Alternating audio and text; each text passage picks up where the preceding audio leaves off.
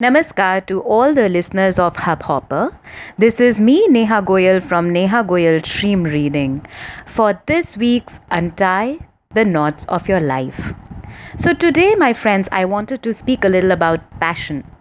When I was younger and giving interviews to get onto one or the other dream job or what I thought was my dream job, one question was constantly asked, which is, What is your passion?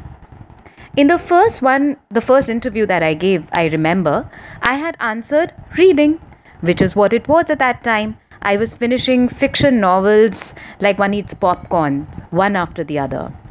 Well, the point is, the interviewer absolutely grilled me on that passion.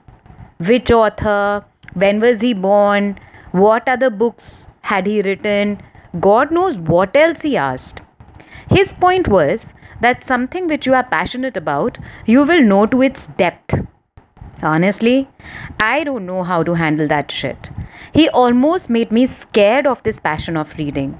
Why do we need to kill our passion and form it basis someone else's perception of what passion is? Why can't my passion be to enjoy things as much as I want to and not to the extent of someone else's view on it?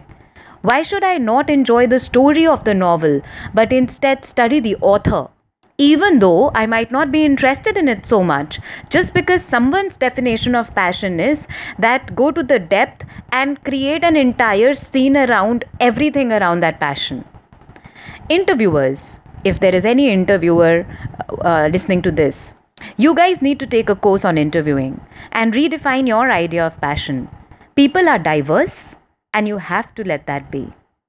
So, this is me, Neha Goyal, signing out from this week's episode. I will see you guys soon. If you guys have any query, you can write to me on 9871948014.